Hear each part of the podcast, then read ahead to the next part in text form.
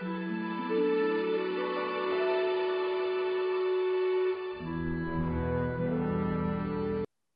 ณตื่นขึ้นมาในแต่ละวันเนี่ยปัดฉิมนิเทศสั้นๆนิดเดียวลองถามตัวเอง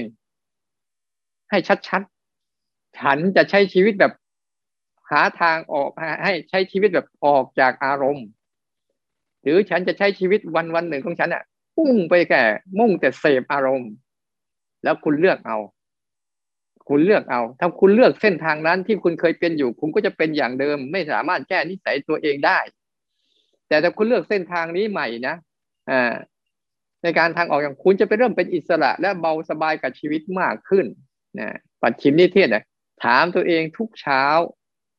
ว่าชีวิตเราได้เวลามาเท่ากันหมดเลย แล้วเราเอาเวลาของชีวิตหนึ่งวันเนี่ย ไปใช้ในเส้นทางไหน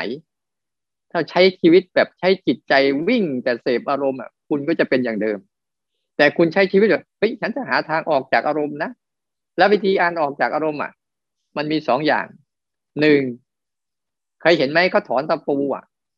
ใครเคยเห็นถอนตะปูนะวิธีการถอนตะปูบางคนไม่รู้จักถอนตะปูนะเวลาถอนตะปูเขาต้องงัดขึ้นนะแต่บางคนไม่รู้จักวิธีถอนตะปูอยากถอนตะปูแต่ตีลงไปอีก เหมือนกัน เวลาออกจากอารมณ์ก็เหมือนกัน